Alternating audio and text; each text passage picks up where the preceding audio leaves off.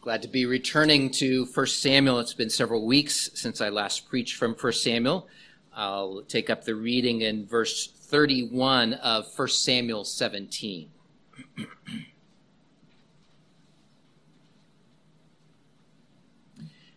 now, when the words which David spoke were heard, they reported them to Saul, and he sent for him. Then David said to Saul, Let no man's heart fail because of him. Your servant will go and fight with this Philistine. And Saul said to David, You are not able to go against this Philistine to fight with him, for you are a youth, and he a man of war from his youth.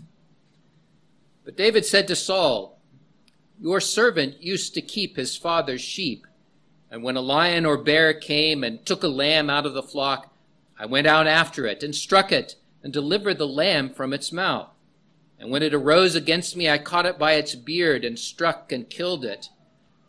Your servant has killed both lion and bear, and this uncircumcised Philistine will be like one of them, seeing he has defied the armies of the living God.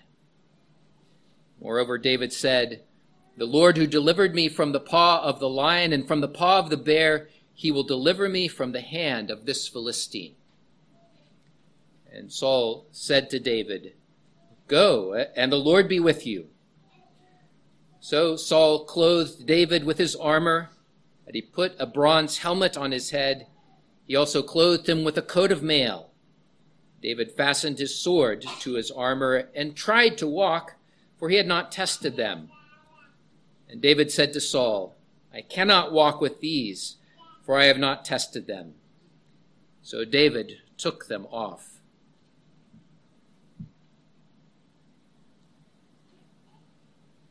As it has been several weeks since my last sermon on 1 Samuel, let me remind you where we are. The Philistines had invaded Israel again, and this time they brought with them a giant, Goliath of Gath, over nine feet tall. And he came as a champion for the Philistines and he challenged the Israelites to send out their own champion, that there would be a single combat, winner take all. When Goliath came out and ch- challenged Israel, the soldiers ran away in fear. And it just so happened that David was present when this took place. And he witnessed all these things. He witnessed the challenge that Goliath laid out. He saw his brothers and his kinsmen running away in fear from the giant. He knew the terror that had come upon the entire nation, from the king down to the common soldier. And as David witnessed this, he came to understand that this confrontation was not just a physical battle. Instead, he understood the spiritual implications of Goliath's challenge. For Goliath came and he blasphemed the living God. David understood this. And I called your attention to these ultimate issues that are at stake. This is not just a moralistic tale that is told to inspire you to face giants of your own. It isn't just a history lesson telling us about Old Testament Israel and uh, Philistia. The issue here is a theological one. I called your attention to what the commentator Phillips asks. Do you really trust in the loving God of power and grace? Do you trust God or not? David did.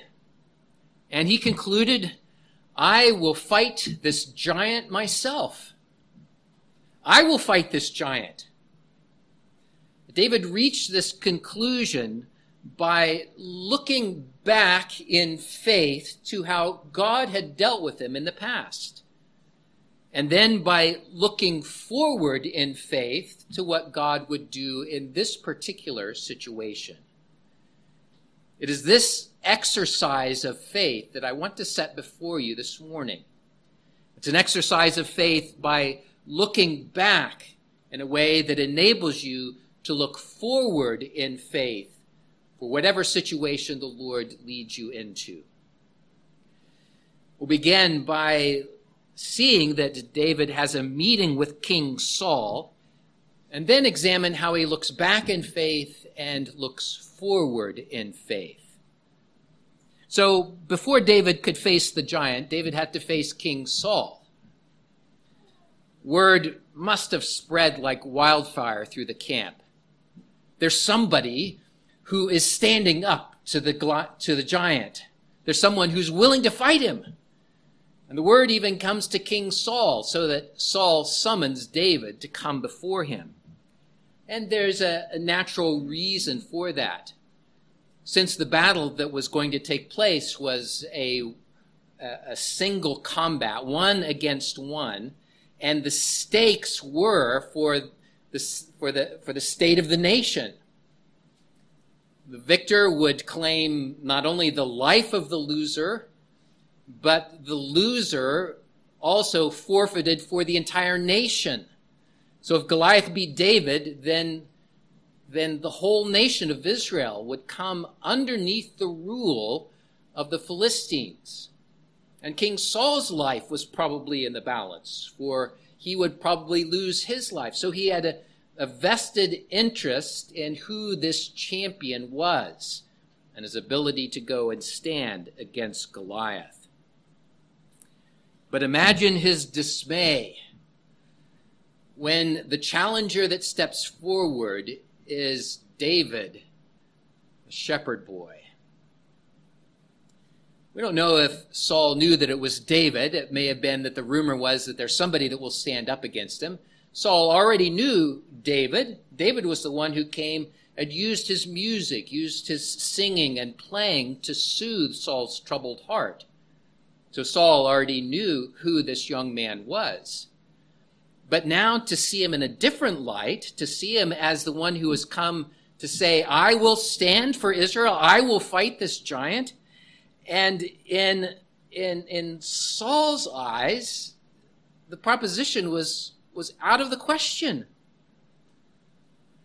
Today it might sound something like this we've posed as the fight of the century. In this corner, in this corner, standing nine feet, six inches tall, clothed in armor from head to toe, trained from his youth to be a killing machine, comes the fighting Philistine Goliath of Gath, the master of disaster.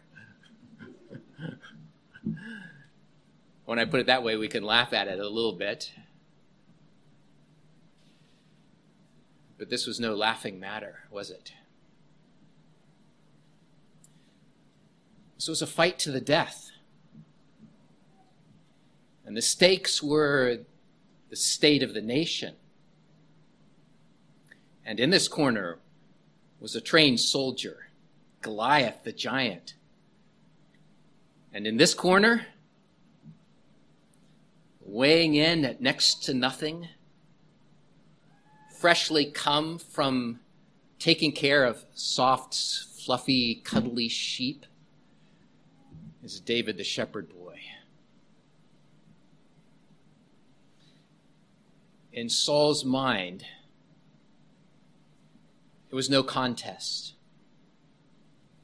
Saul, uh, Saul thought that the battle was already forfeited because of Goliath's strength, his training, his armor, as compared to David, the shepherd boy.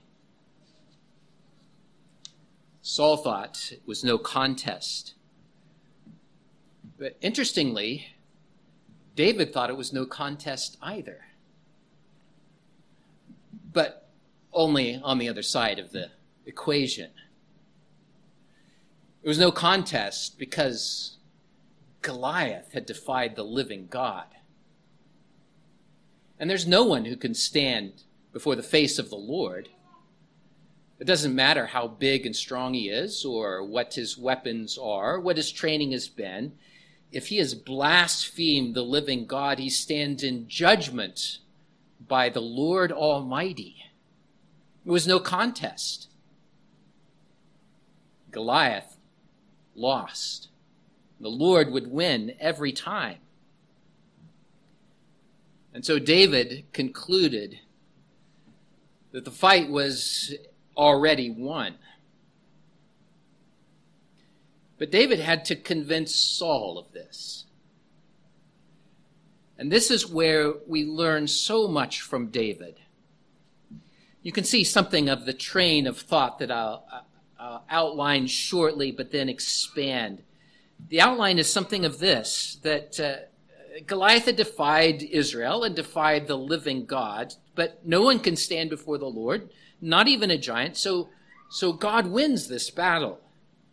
This led David to say to Saul, let no one's heart, uh, let no one lose heart because of him. Don't be afraid of this giant.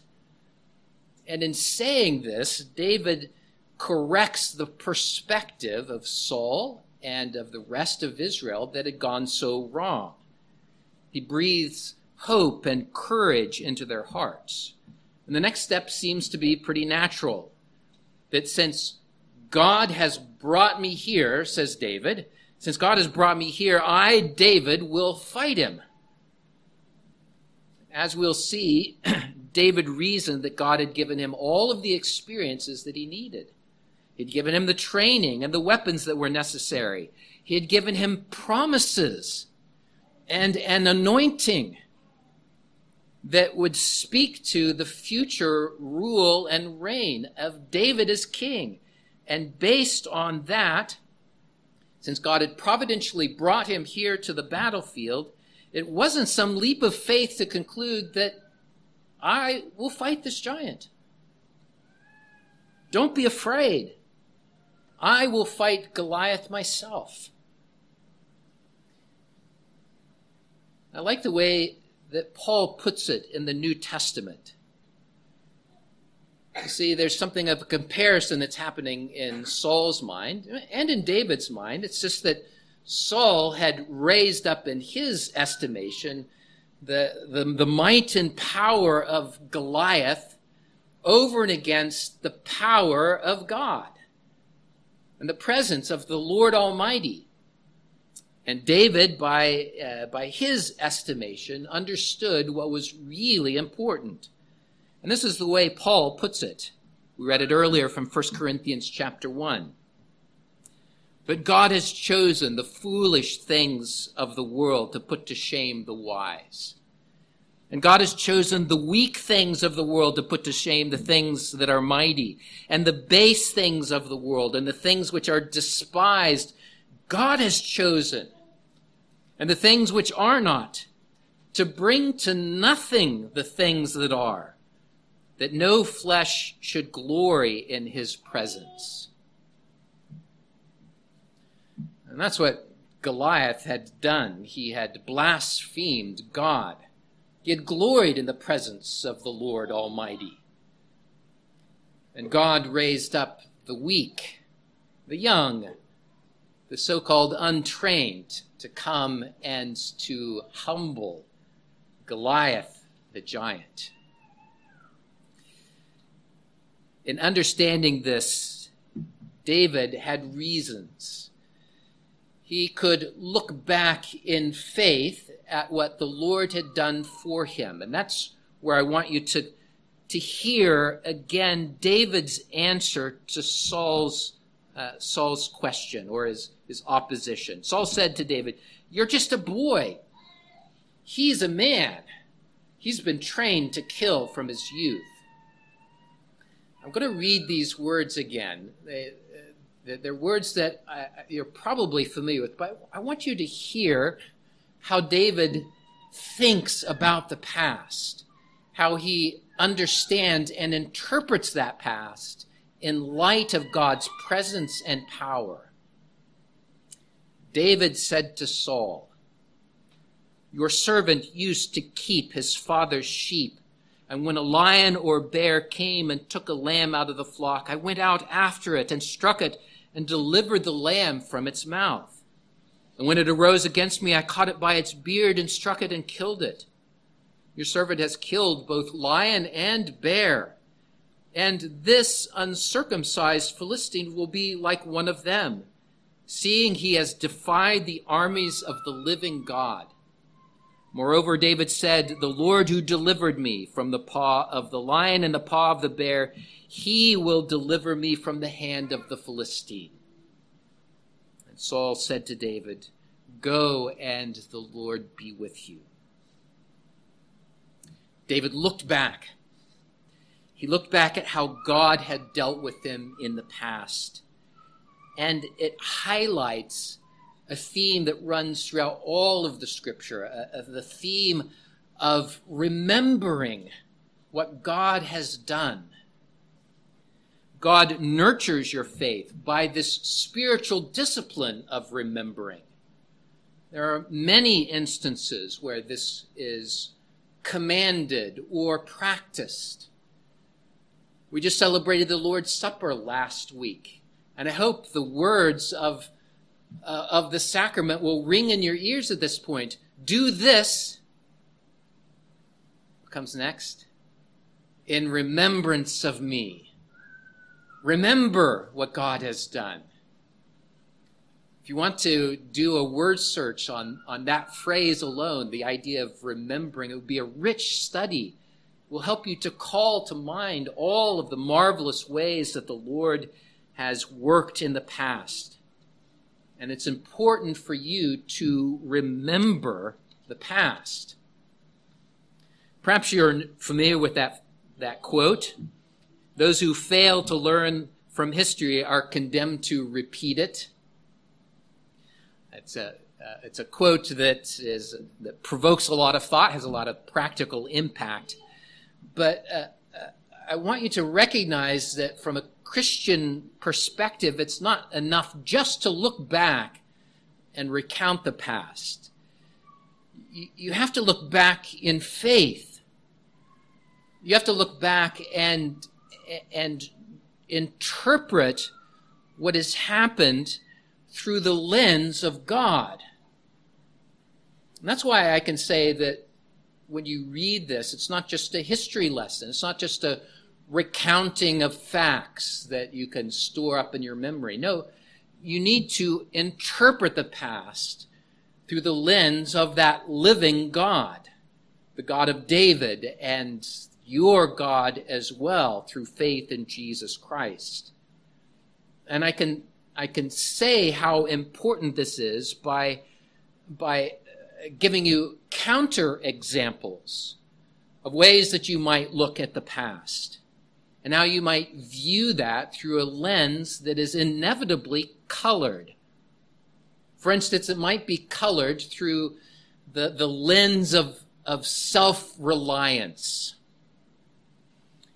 So I read what David said, and uh, I, I read it again so that it would be in your mind. David could have said this When a lion attacked I chased it down. And I knocked it down with the sling and stone in my hand. And when it rose up against me again, I grabbed it by its mane and I killed that lion. Well, David comes out looking like a, like a superhero at, that, at this point, doesn't he? That's not what David said, is it?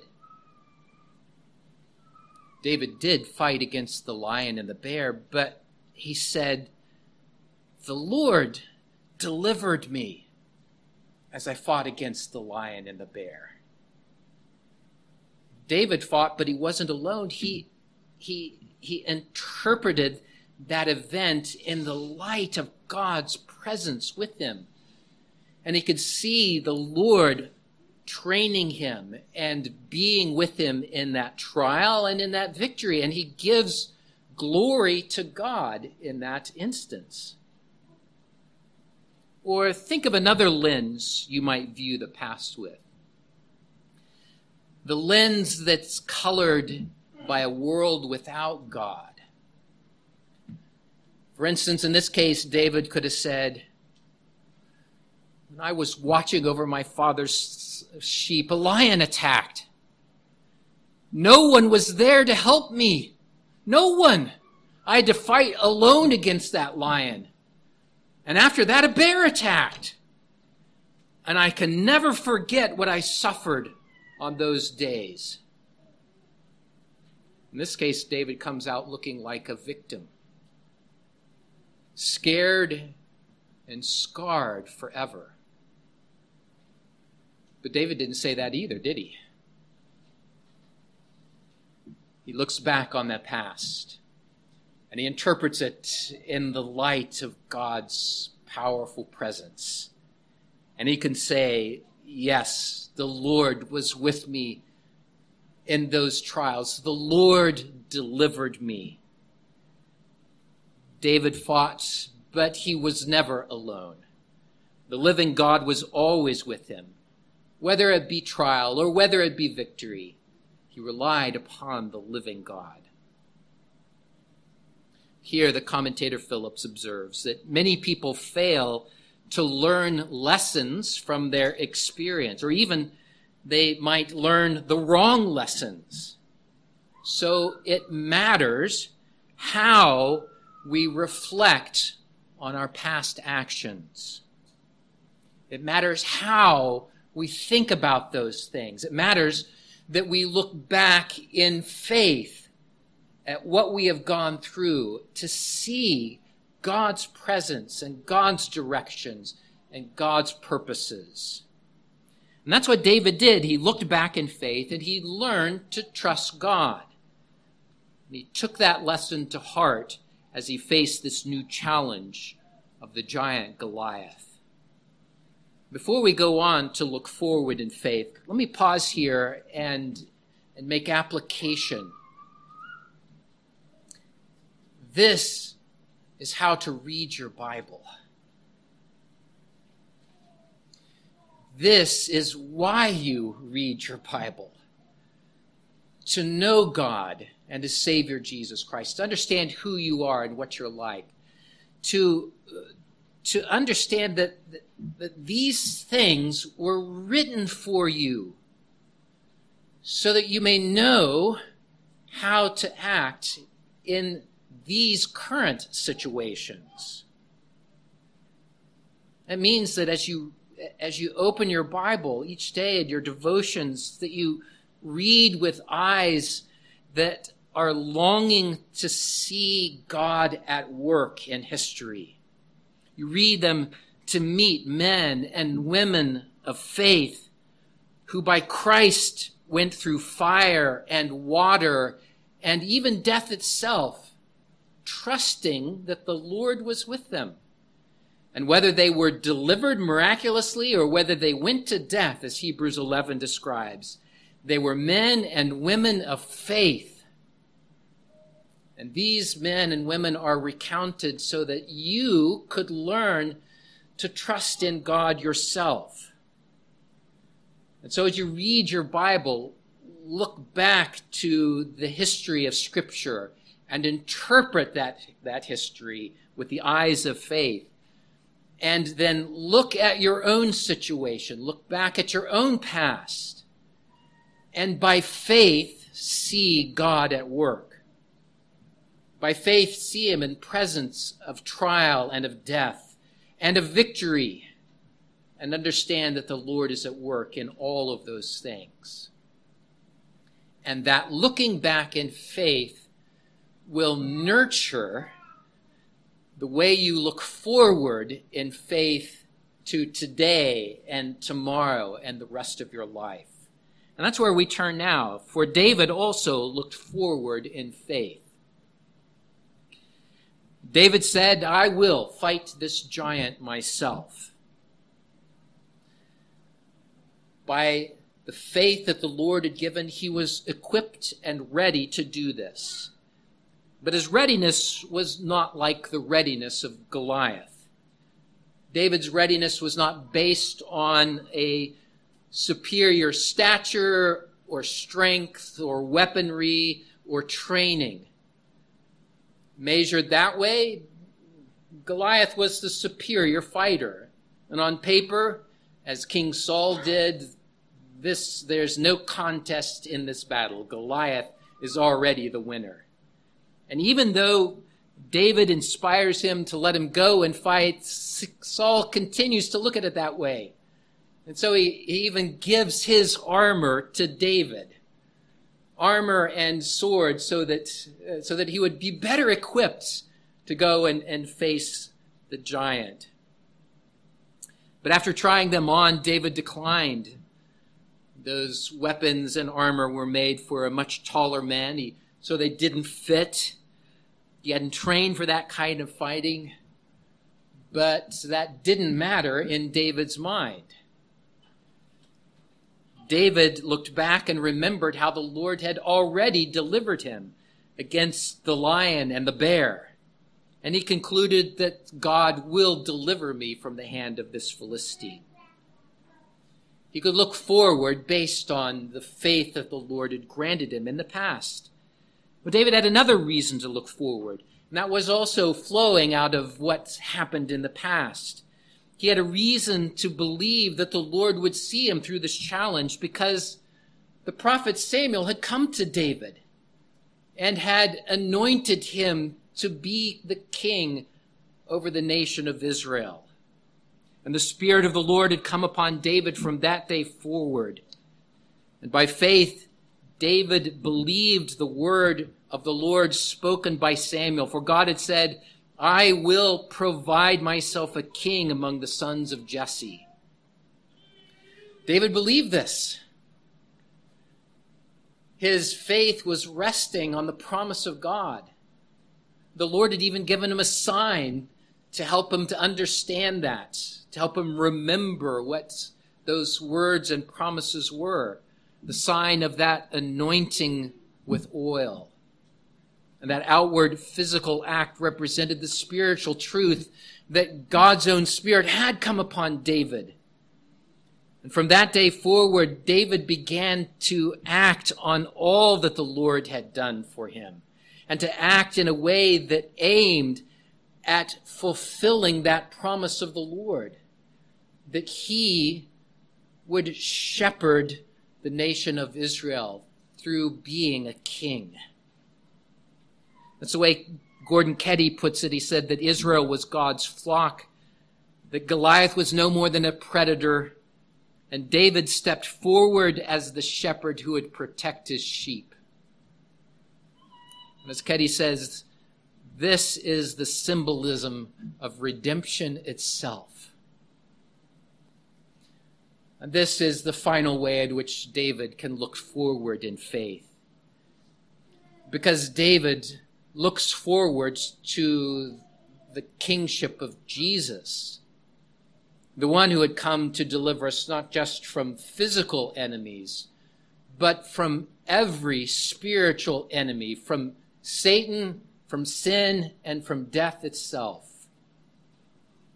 I like the way our catechism talks about our King Jesus, that Christ executes the office of a king in subduing us to himself, in ruling and defending us, and in restraining and conquering all his and our enemies. So think of the language of the New Testament that describes the coming of Jesus Christ. He came to seek and to save those that were lost. And that salvation required an atonement, the payment for sin the battle that took place between the Son of God that would crush the head of the serpent. It was an accomplished redemption that was a release of prisoners, those who had been held in captivity.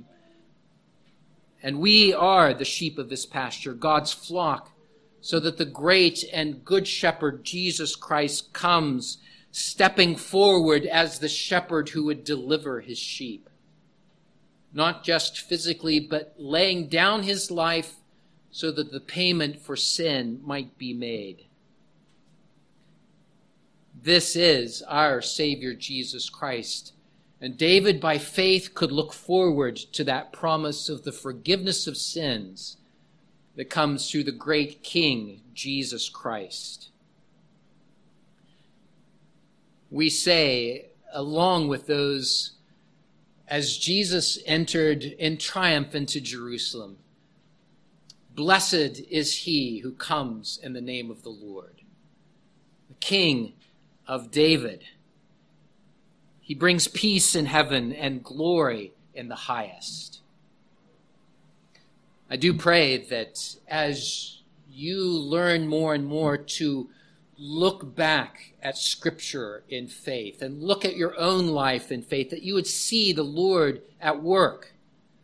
And that that would nurture your faith as you look forward to the challenges that you do face today, to the troubles that may be just around the corner, to the facing of those hardships and maybe even death itself that by faith you would face those future events knowing that your Lord and Savior Jesus Christ has come to deliver you. And that by faith you would rest in those things, knowing that He is your Savior. Let's bow together in prayer. Lord our God,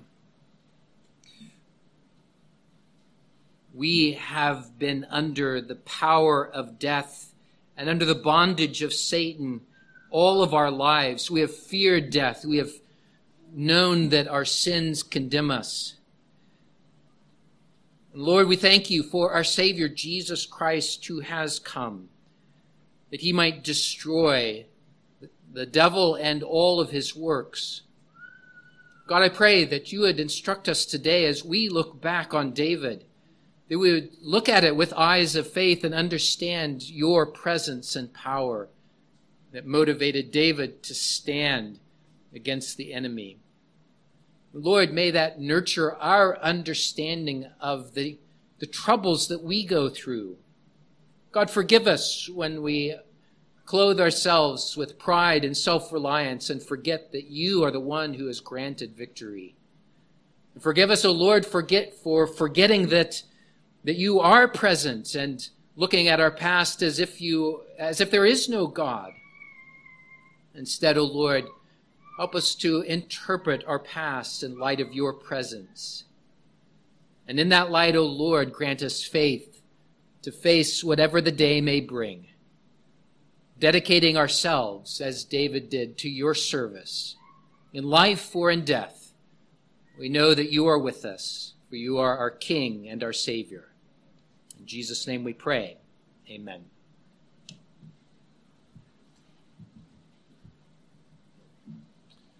We'll close today by singing from Psalm 110. Psalm 110, selection B.